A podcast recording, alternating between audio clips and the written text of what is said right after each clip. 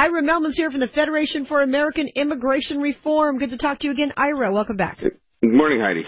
Uh, I think the RAISE Act, I know it's been kicked around for a while, but the RAISE Act has certainly gotten people's attention, and I think it's a good start, don't you? It's a great start. Uh, and it, you're right, it's been around for quite a while. It was really the recommendations of the Jordan Commission back in the 1990s. Uh, this was a blue ribbon bipartisan commission that was appointed by President Clinton. Uh, Barbara Jordan, who was was the chairman, she was a, a civil rights icon from the 1960s. They came to the conclusion that our immigration policy should be merit based. Uh, they had suggested that we cut our immigration levels in half.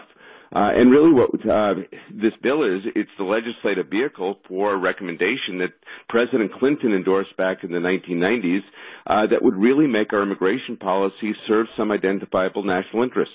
You know, it's interesting that you mentioned that because Barbara Jordan, a black woman, obviously a civil rights activist, it's interesting that the black community has not been as vocal as they should be about the jobs that illegals are taking from them, especially the low skilled ones. These, some of these high school kids and stuff are not able to get into the workforce because of the illegal labor, and that seems to be affecting the black community more than anybody.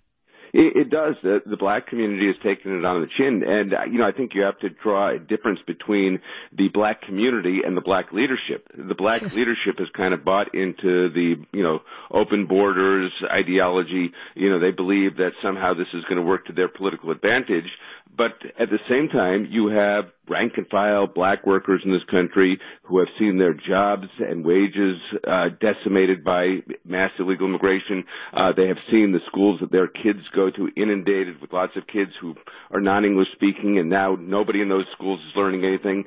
So you, you have to look uh, you, you can't necessarily look at what Maxine Waters happens to be saying, uh, or what, you know, the average person in her district might be saying. Yeah, that's absolutely true because Condoleezza Rice has called education the civil rights issue of our time. And when you look at how crowded our schools are, and especially in the black community, once again, the black community, a lot of these kids don't have as many choices as they should.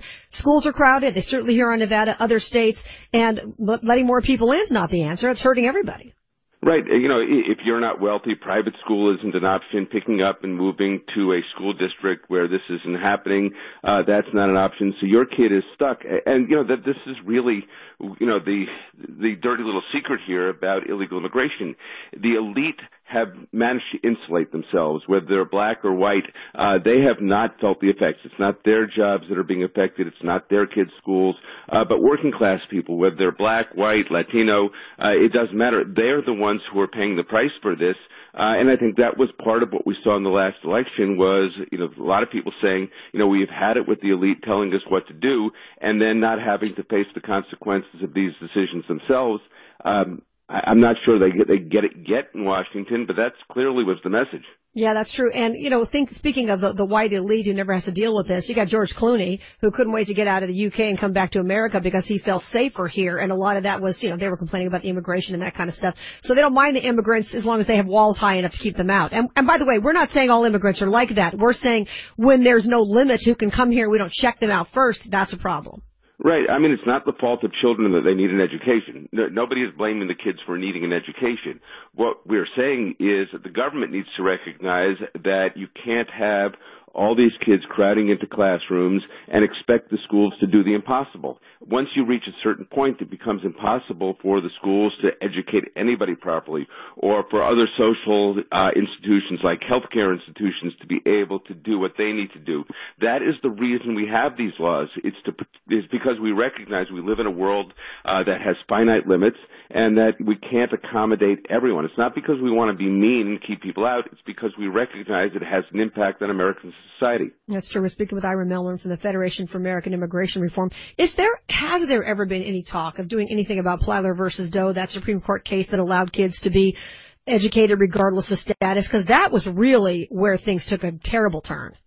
Right. That that was the decision by the Supreme Court back in 1982 that said that any child in this country is entitled to a K through 12 education. Uh, you know, it was a five to four decision. It was not a, you know, it wasn't a one-sided decision. It was a very narrow decision.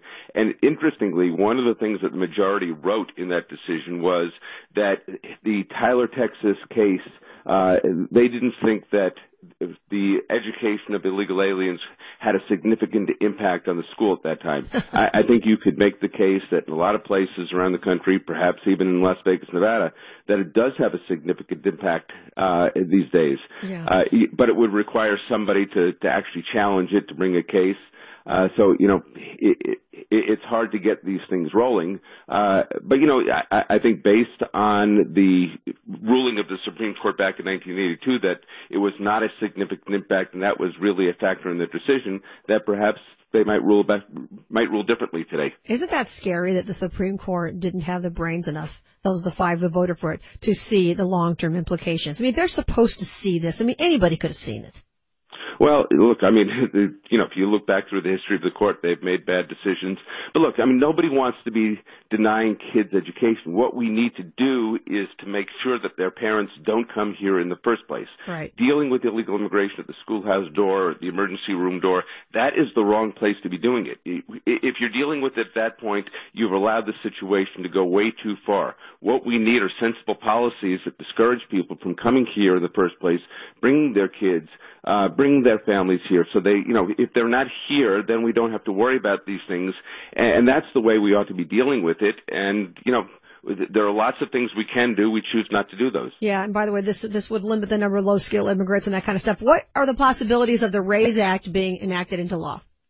Well, you know, that would require some leadership and courage on the part of the Republican leadership in Congress.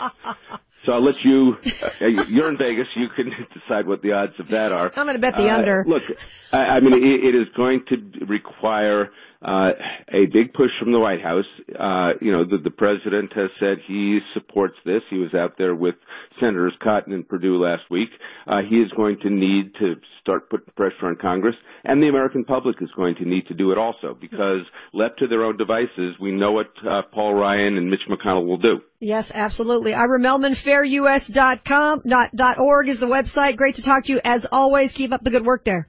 Pleasure. Thanks. Thank you. I'm Heidi Harris.